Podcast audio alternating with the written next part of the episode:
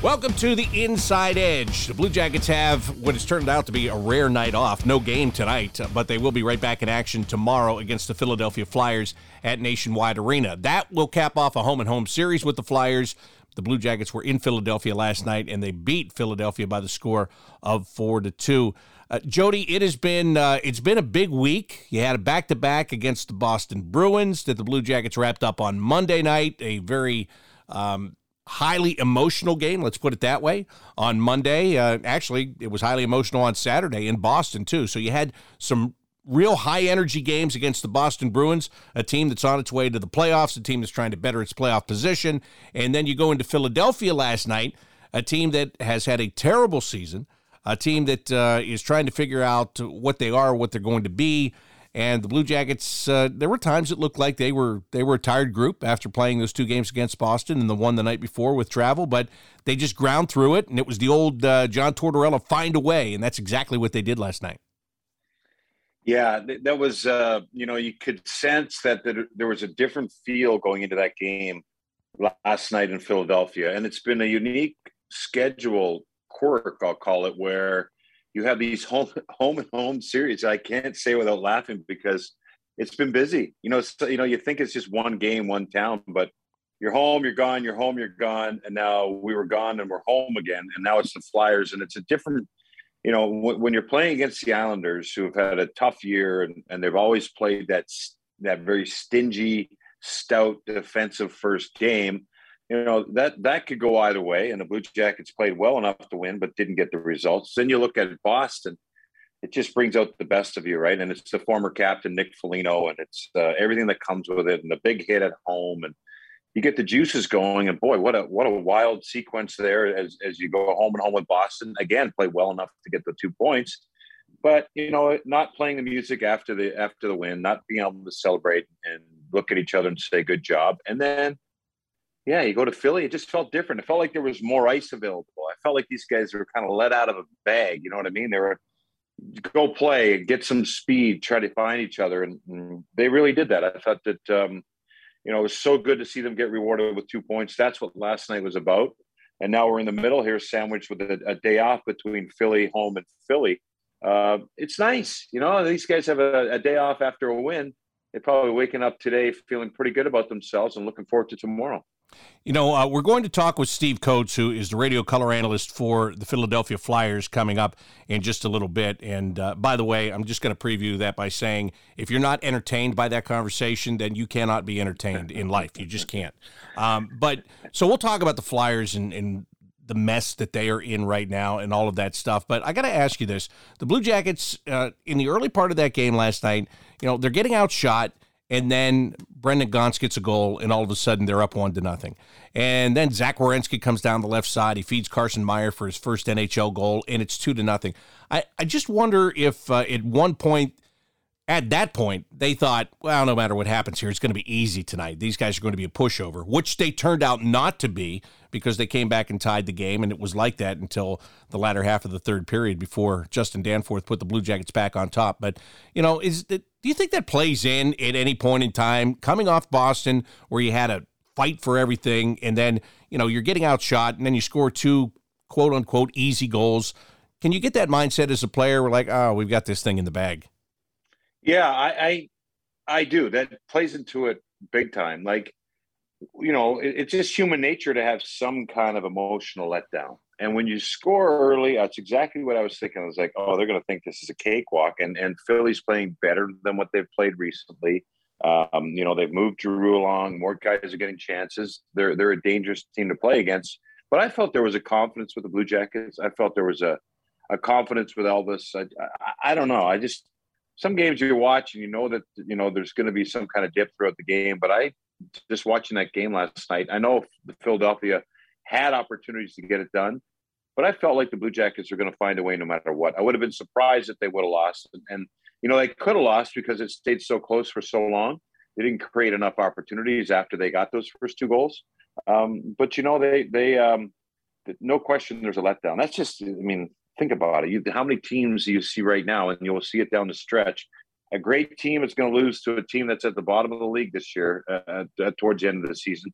And that's because they're overlooking them because they want to measure against the best teams. They want to see the uh, the Colorados want to see the Floridas. Uh, you know, the Pittsburgh want they want to see uh, the Toronto Maple Leafs. These teams are, will get up for those games, and then that's where you really got to grind through to make sure you're playing against those those Montreals and and those Buffaloes who are, are stealing points down the down the stretch here. So that's how it goes, Bob. We know that. And, and, for the Blue Jackets, I mean, Torts would say, um, we don't have we we don't have the the uh, we're nowhere nowhere near that that top part of the league where we can feel that about ourselves to look down on teams. So um, that's twice we mentioned him mentioned him in this interview. That's kind of funny. Philadelphia people should be talking about him. He seems to be what what yeah. they might need what they might need to get that thing. I think so. Get get that back in order. Um, let's talk about let's talk about Elvis here specifically because Mike Yeo, who's the interim head coach for the Flyers, after the game last night, uh, he was happy with the way that his team played, and he was all about praising them, and he felt bad that they didn't get to celebrate uh, the two points. But he said the difference in this game was their goaltender throughout the entire night, and you know Elvis, the final total, and you know you can dispute shots. You know sometimes you go into other buildings and the shot totals are like through the roof, and you go, "Come on, really? Was it that many?" But it, it, here's the way it reads, and this is official. He stopped 47 to 49 last night, uh, no matter what. He had to be their best player when Philadelphia was pushing in that game, and he was their best player. And uh, what? How do you see his growth here, especially just over the last couple of weeks since he came back from that last injury he had? Yeah, you know, I I like the way he's battled. I really do. I, I, you know, this is a tall test for Elvis Merzlikins, who comes over from Switzerland where he played, and you know their schedule is much different. There's not much of a grind over there whatsoever. You know, they play a couple games a week. Uh, they might play back to backs. I'm not sure, but it's not four and seven or six and ten or you know the grueling schedule that we're seeing here. Um, I like how he hasn't come up for a breath and he seems to be locked in. I think that that's important. You know, I think sometimes, um, you know, when you do take a breath and when you think you have things figured out, uh, that's when this league catches you. And I think right now, this kind of grind for Elvis is so good for him because he's playing well. Uh, he understands that it's, uh, and, and when you play that rhythm, Bob, it can't be about you. You know, you got to kind of survive or, live to fight another day or keep the team in it like he did last night. He kept them in it. And there was probably times where he was looking up at that shot clock and watching the wave of attack from the Philadelphia Flyers and thinking, when are you guys going to give me some support? I mean, that's just, you know, that's just part of it. And lo and behold, he makes another couple big saves, and the Blue Jackets go down and score the the uh, the eventual game winning goal. And you know that's the moments that you have to have for the goaltender and he's been frustrated with the way that you know he's given up five in winnipeg and he's given up um, you know great tip in front against uh, was that the new york islanders or the boston bruins at home uh, on that um, on that deflection that was off the ice in the in the first period. You know, there's t- points in the game where Elvis is kind of you got to you feel like he's kind of beside himself, and what does he got to do to to steal a win. But I think last night's a great example of, you know what, he's in it. He's getting tested, and he seems. And when you're getting tested, you have to figure out what works for you. And I think that's the biggest uh, takeaway from this for Elvis is that he's learning a lot about himself right now, and I think that's exactly what the Blue Jackets organization uh, wants him to do. And another thing that's really noticeable is he has calmed himself down in between the pipes. Uh, he's not running out. He still goes behind the net to make plays and stop pucks, but he's not um, he's not overly aggressive as he has been in the past. And uh, yesterday, when I talked to Brad Larsen before the game, that was one of the things that I asked him about. And then I asked him about the the schedule that Elvis has been playing. So I'd just like to play his comments and have you react to that. But again, the first thing you know, he had made he had said in an answer to a previous question that uh, Elvis seemed bored at times in the previous game, and I and I laughed and I said, "Boy, Elvis being bored that that's hard to even imagine just the way that he plays because he never gets bored. He's always he's always active." And this is what Brad Larsen had to say about that.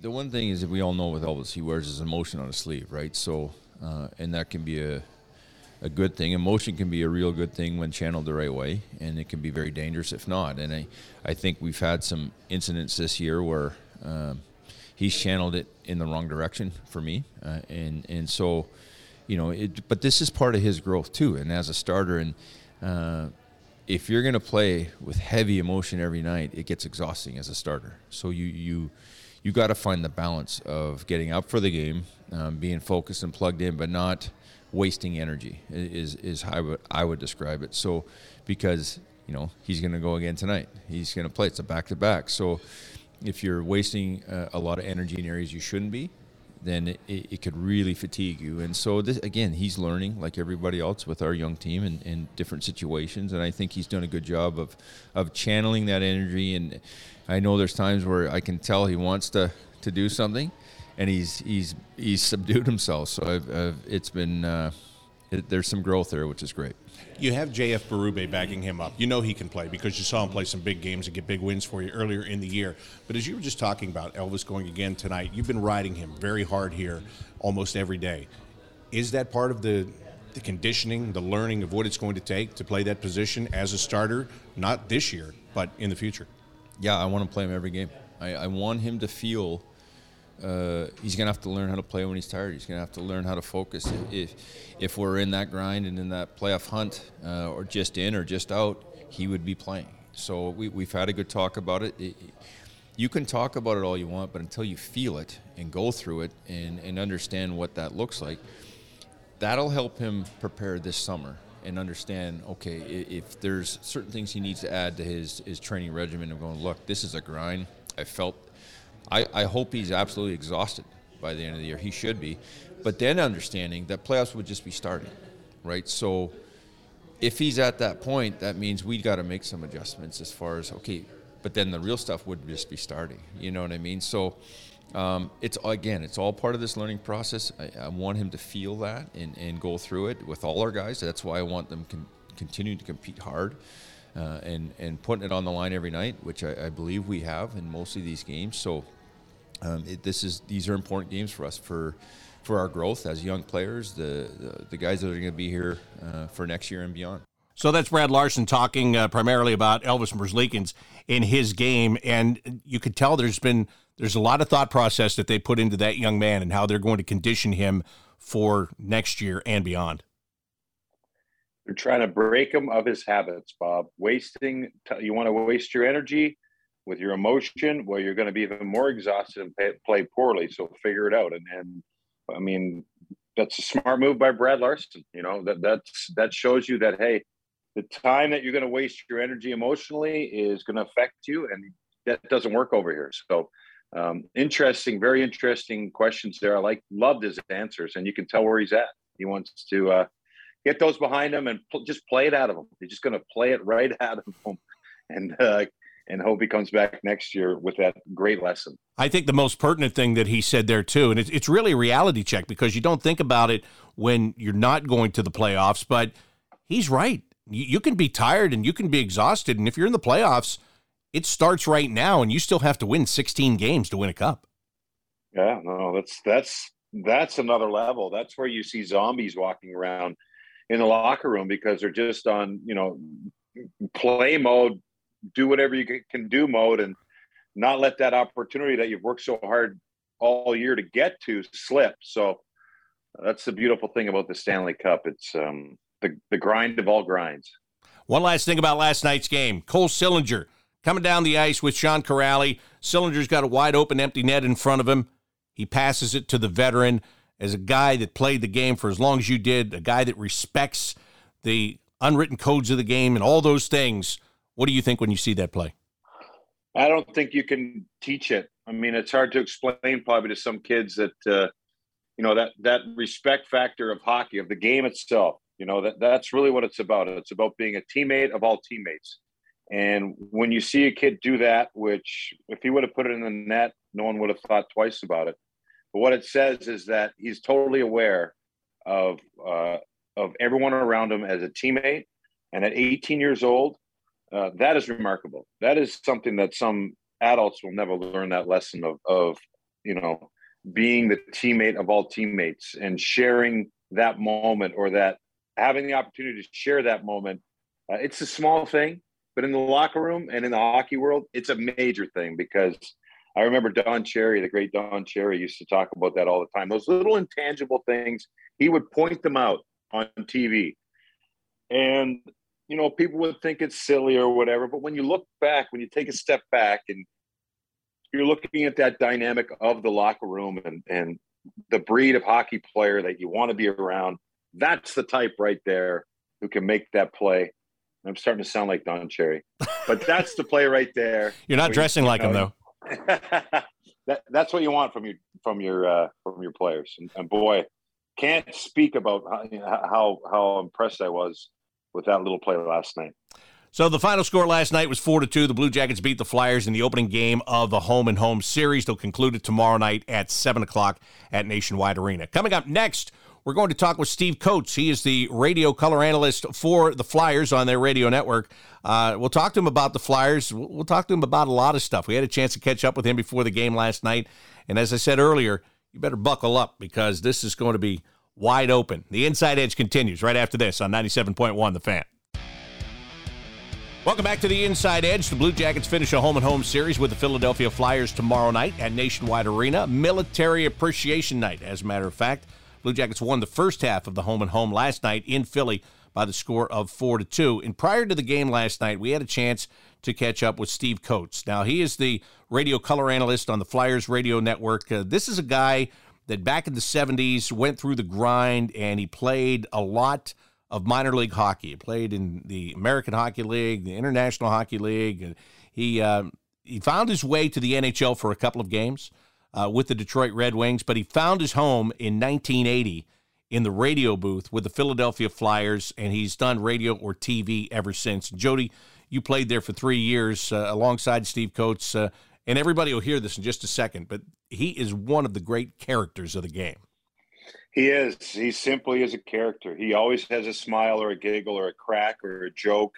Loves to tell a story, and, and boy, can he tell a great story. So, uh, a great personality in the Philadelphia Flyers. He's an honest interview, and he's a guy that has, I mean, he is a flyer when it comes to the brand of what they want to be, uh, what he expects, and, and, and there is a there is a brand of of uh, chatter in in Philadelphia that sometimes you get a response and you kind of, you know, you're like, wow, that was a little bit uh, too raw but that's how that's how they are, and that's how he is. He's great. So what a what a wonderful personality to catch up with. Glad we got him on our show, and um, you know it, it's fun because he's in, he can't wait to get to Columbus. Uh, uh, he's probably here now as this show is going on.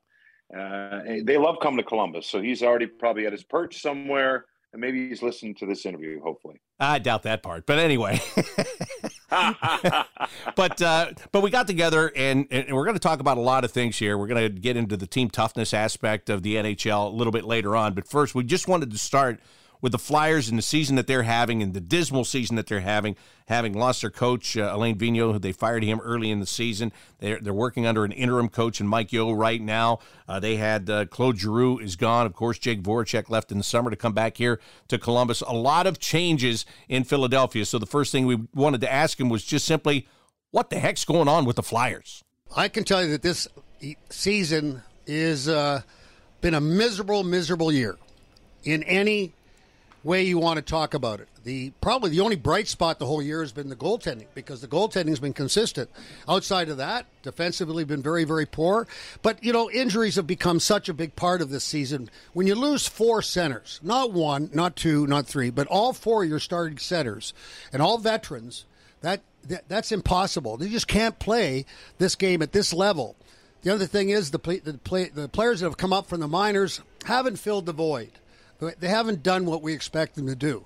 And as a result, this has been the worst season I can remember in the 40 years I've been here as a broadcaster, where it just nothing has gone right. The lack of entertainment that this hockey club has produced has, has uh, been evident, and it's shown in our fans. So everything that could go wrong has gone wrong here with the Philadelphia Flyers this year. So there's only one place to go from here, and that's up because this is the bottom. We're at the bottom right now, and uh, we're encouraged right now by the younger players that we've brought up of late. They're playing a lot better, a lot more fun to watch, and I think that's what we have to look forward to next year. And it really started early when Alain Vigneault was let go and Mike Yeo stepped in as the interim head coach. What's that situation? Uh, something to evaluate as soon as this year's over, I guess? Well, you know, I think Mike Yeo's. I, would really like to see Mike Yeo get a chance because Mike is a, a, guy that that you know he's got obviously the experience with being head coach in St. Louis and Minnesota, won a Stanley Cup with the Pittsburgh Penguins, but this is a tough town. And when things are going bad, like it is going bad right now, it's going to be a tough for him to be re up. Now, do I think he'll be? I think he's a great assistant coach too, and I, I wouldn't be surprised at all. I'd love to see him as a head coach. But there's so many things and so many moving parts here right now that it's going to be hard.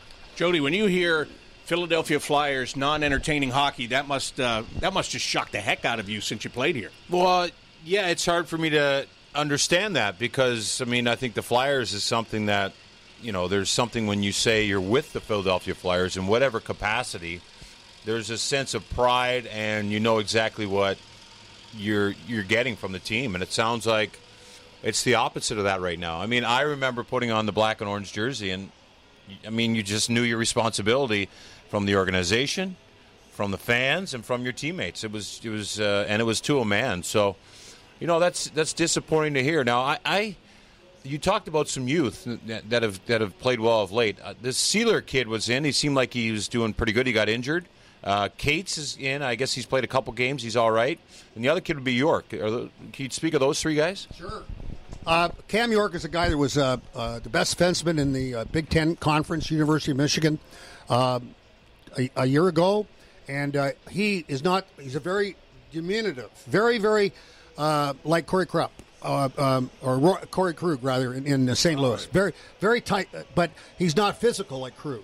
But He's one of those guys, a great puck handler, great first pass coming out, and you don't notice him. He just kind of does his job, and he's been become the quarterback on the power play. Um, that's something we missed when we got let go Gostisbehere, a guy that could really pass the puck and move the puck around.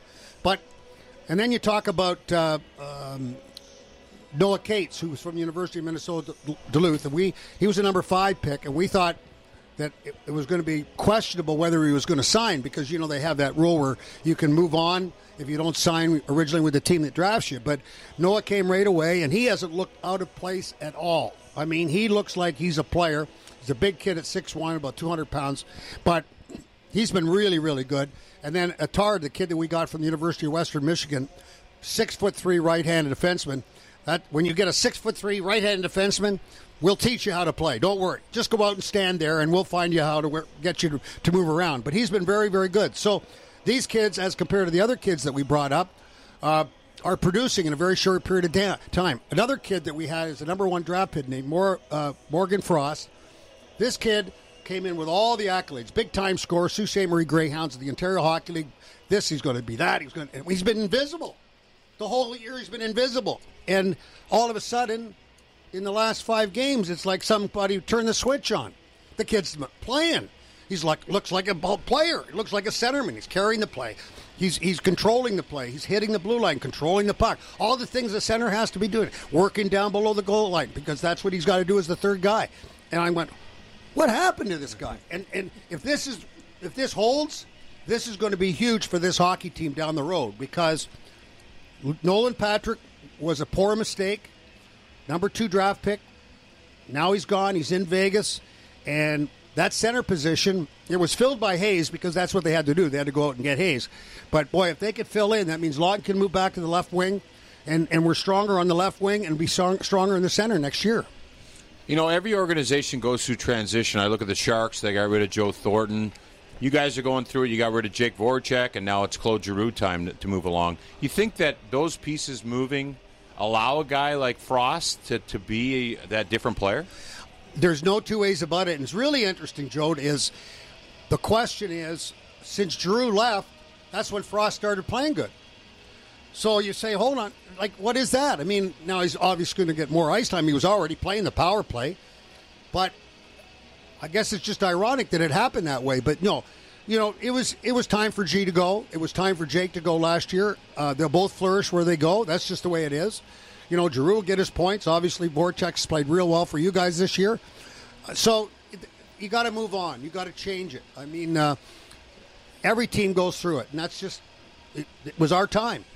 So the cornerstone pieces now are the Couturier, Ellis, Hart, or, or, or am I missing? No some two ways about it. Yeah. yeah. Uh, and and Ellis, if we get Ellis back, he played four games this year. That's a huge loss for us. Um, he was going to be Provorov, and Provorov had Niskanen, and then all of a sudden, no Niskanen. So as a result, you, you know, Provorov went back a little bit, but of late, he's played really well. He played outstanding on Saturday night, and uh, against the Leafs. Uh, played pretty good against the Rangers, and if we can get him back to where he was, I think that's going to be a good thing. And you'll have Ellis, you'll have Ellis, and you'll have Provorov, Ristolainen, and Sanheim as your top four. Ristolainen's huge. A lot of people, well, analytically doesn't look. Well, you know what? Analytics don't tell you about guys that have intestinal fortitude. I guess that's the real fancy word for balls. but I thought you were doing a WWE broadcast there for a minute. yeah. Well, I, you know what? I I didn't want anybody to think that I really knew what that word was. I want to ask you about just the way the game is played today in general, because you know Jody was a tough guy in this league, and, and back in the East Coast Hockey League when I met him, but you were in the Eastern Hockey League. That was that was a different no, kind I was toughness. actually in the IHL, which Oh, was the the, same IHL? thing. Yeah. I was the same thing but in it the was IHL. but it was still It was a it was a rodeo. yeah. It was a flat out rodeo. And anybody like they laughed at Slapshot. Well, that was the truth. The only thing that wasn't true about Slapshot was the guy skating around the rink in his underwear. and I'm not too sure if we hadn't stopped it then that we would still have that. I mean, I played with those guys. I played a, a line. Uh, I mean, I played with Dave Hanson, who was one of the Hanson brothers. No, it, it, that's what you know. I'm a dinosaur. You're not a dinosaur. You're kind of mid-level because the game was hard when you played. You were one of the toughest guys at the time, and that's all part of the uh, the the excitement of hockey. But it also plays a huge part of what happens on that ice surface. You got to have a respect. If there's no respect, then you got problems. Trying to find a guy out of the New York office doesn't work because they make so much money. It doesn't matter. Well, you oh, I just got a cross-checking penalty, or I got a cross-checking fine for the National Hockey League, five thousand. Who cares? You go out and you have a respect. If you don't have a respect, somebody's going to knock the hell out of you. That's just the way it used to be, and we can't stop that because you get more injuries. It, you, it's, it's self-policing. The players have to be self-policing. That's what made Jody so important because he provided um, the protection for the skilled players, and that's just the way it is. And the you get the policing done, and the spillover is the entertainment value for your fans. Have you been in a building yet, in the 32 buildings in the National Hockey League, where they boo when there's a fight? No, no, no chance. What are the analytics of the fights? Do you know any The of that? analytics, they can tell you about the analytics. analytics. Don't get me going. The game is the game. Let me tell you right now, the game is the game. And you know, when I go out and I speak, and people say, "Well, tell me about the fighting. Why do you?" I don't understand why you fight. I said, "What do you do for a living?" He said, "I'm a doctor." A doctor. So you work in a hospital? Yeah, I work in a hospital. So you go work every day. Do you go in and everybody's happy and you really like everybody? He says, "Not really." I said, "Wouldn't it be great to come in and talk to the guy that, that you really don't like and knock the shit out of him, and then and then go sit in the corner for five minutes and then come back? You're all set." No, I mean, think about it. And the guy goes, oh, "I see your point." That, that's a great point. But as you're saying that, and you know, there are a lot of people they the one fighting out of the game. I mean, it's almost disappeared from the game altogether. But yet, here we are getting ready for the playoffs, and what are teams doing? They're beefing up. The teams that are in it, they're beefing up, baby. Hey, it's if you go back over the five Stanley Cup winners over the last five years, Tampa had skill, had no toughness. Go out and get Goodrow, Coleman, and Maroon. They win two Stanley Cups. What did New York do last year? Panarin got thumped by Tommy Wilson. They went out. They got Ryan Reaves and Goodrow. They're going to be competitive. It, it's you got to do it. Minnesota. Oh my goodness, we were just there. What a hockey team! And now they've added that toughness. They are going to be a load. They go in and beat Carolina the other night. They thump Washington on the road. It still works. It still works. It's still important. And you know, Ultimate Fighting is the number one thing on TV, but yet we had it built into our game and it's gone. Coatsy, I want to ask you: Don't we need? Uh, is it time for another Broad Street bully team, or is it would it be hard to get that going? I don't think the league would even let that come close. Boy, I'll tell you what, wouldn't that be great?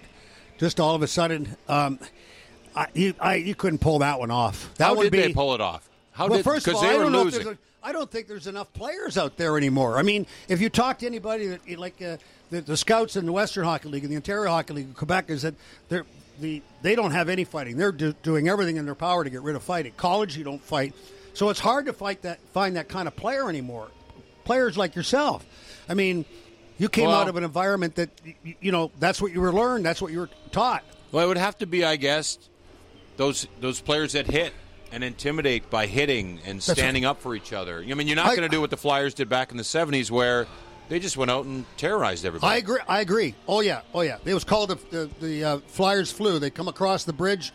oh, uh, it was vicious. Oh yeah, yeah, oh yeah. A lot of guys get, a but but that was entertaining. It was entertaining, and the the game has changed such where um, the hitting is something you just brought up.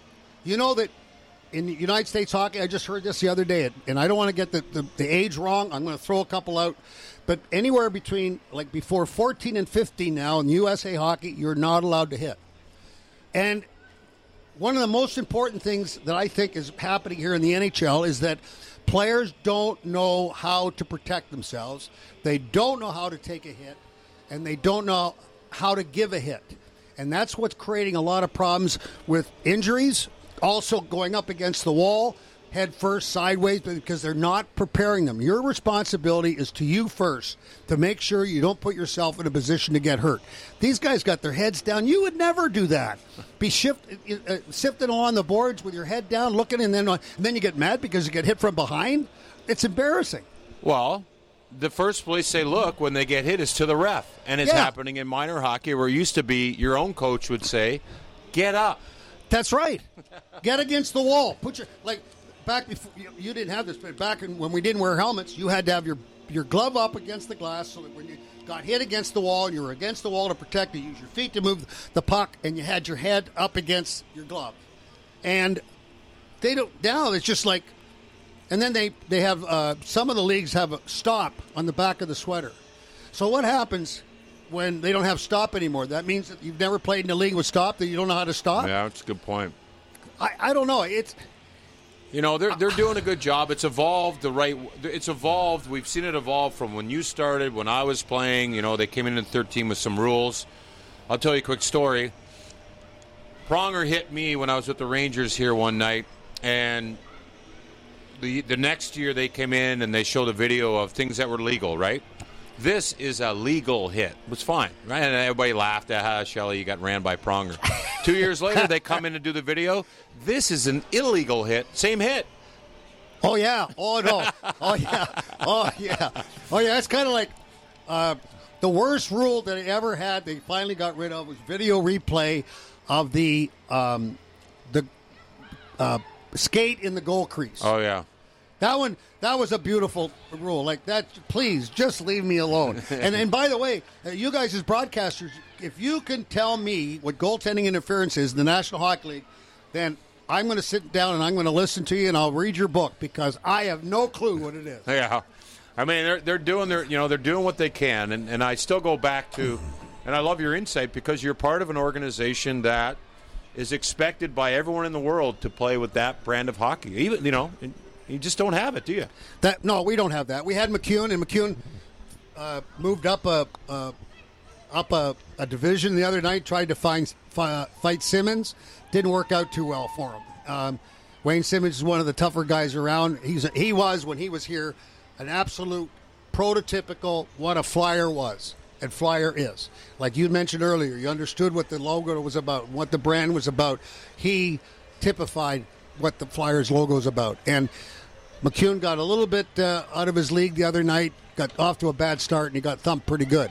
But I'll tell you right now, if he had have fought more often, he could have run for mayor here, because we were starving for that. We are starving for it. We didn't have it, and now he's out of the lineup. We just sent this kid Hodgson back to the minors, who was a tough kid.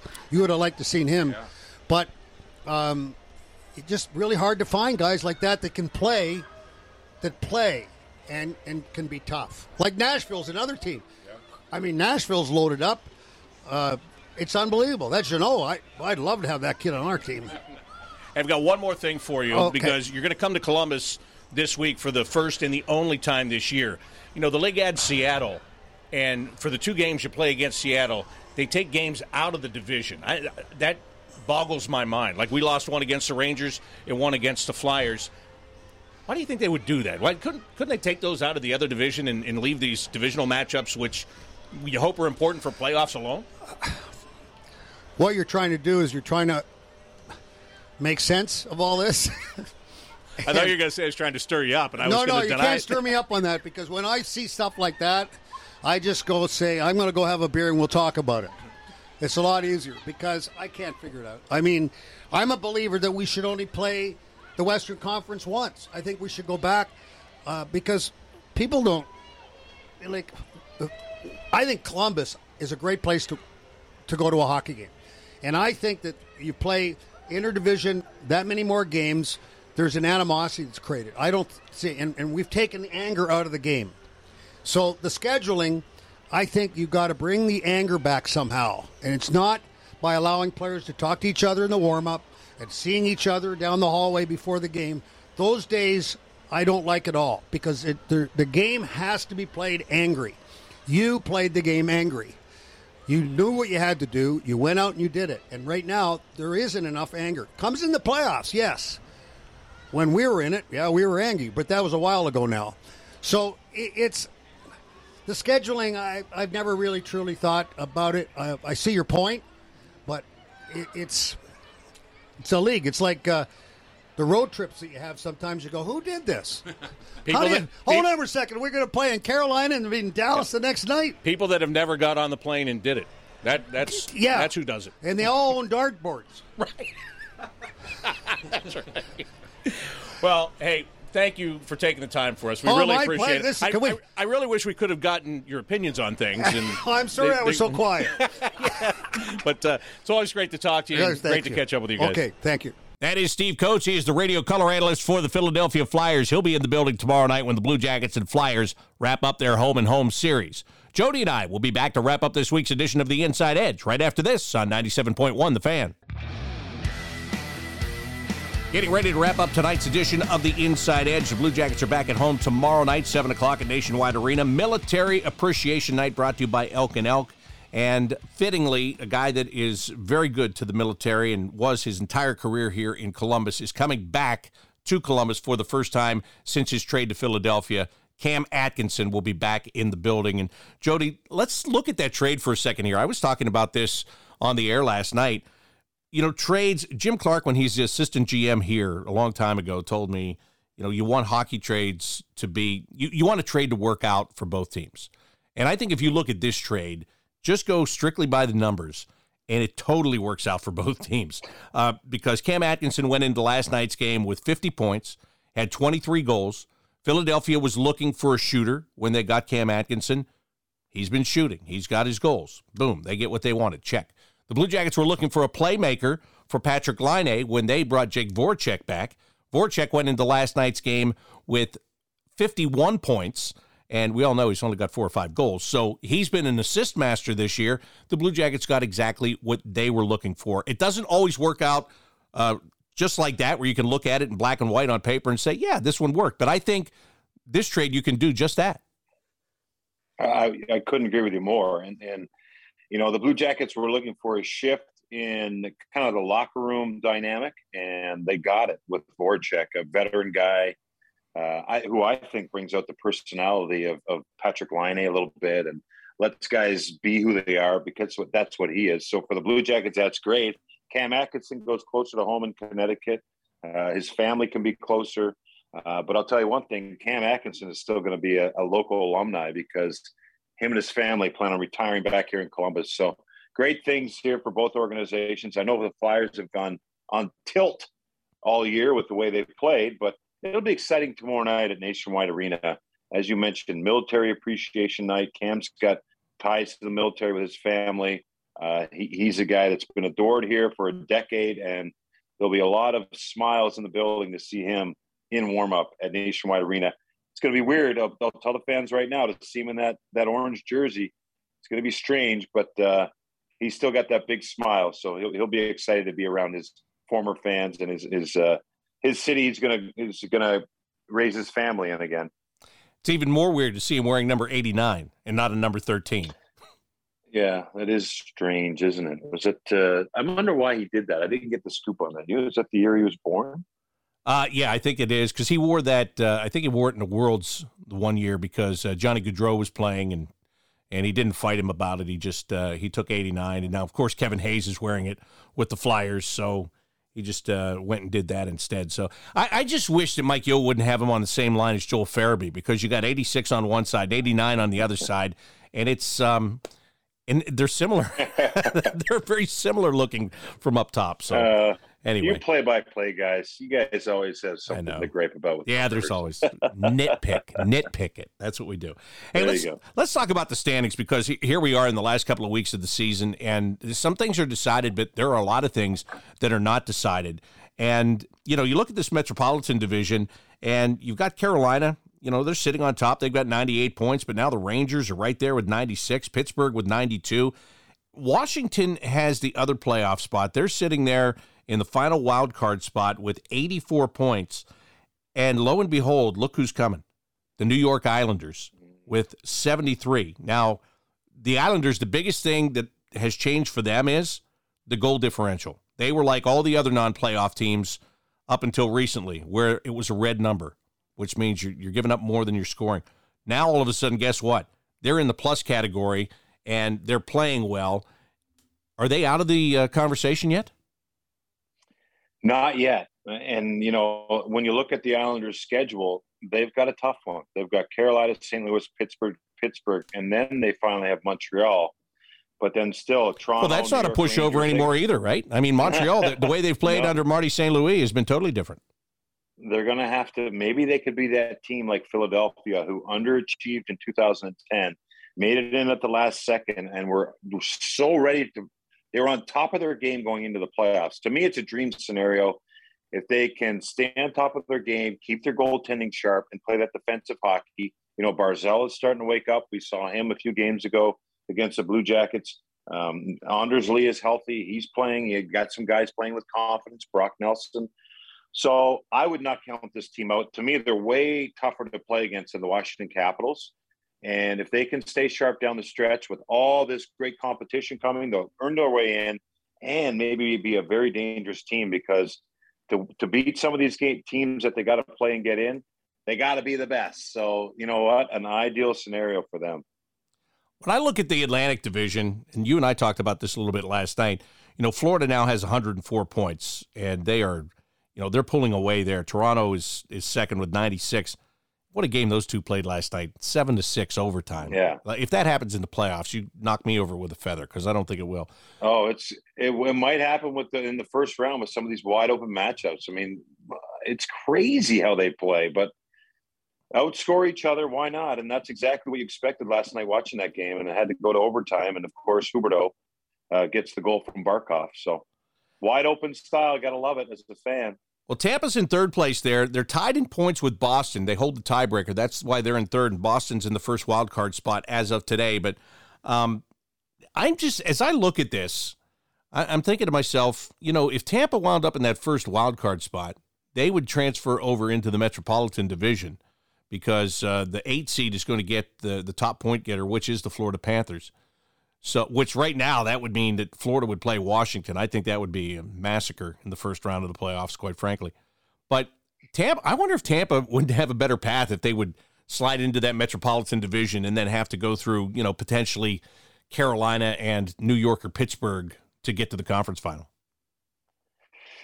Yeah, I don't know. I don't think there. I don't think there's a prefer, preferred matchup, but you know, I think when you start doing that, you could find trouble. I, I love the first round last year, Florida and Tampa. Yeah. I know they're different teams this year, but Sergei Bobrovsky got yanked last night. Sergei Bobrovsky is unproven in the playoffs.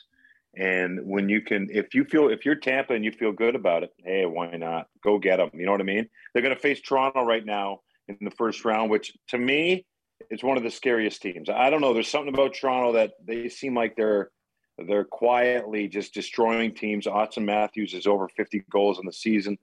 Um, I see your point, but what do you what do you want to take? You want to take Carolina then, right? Carolina's this kind of a built for the playoff team. They're stingy, they're defensive, they can be boring, they can keep it tight.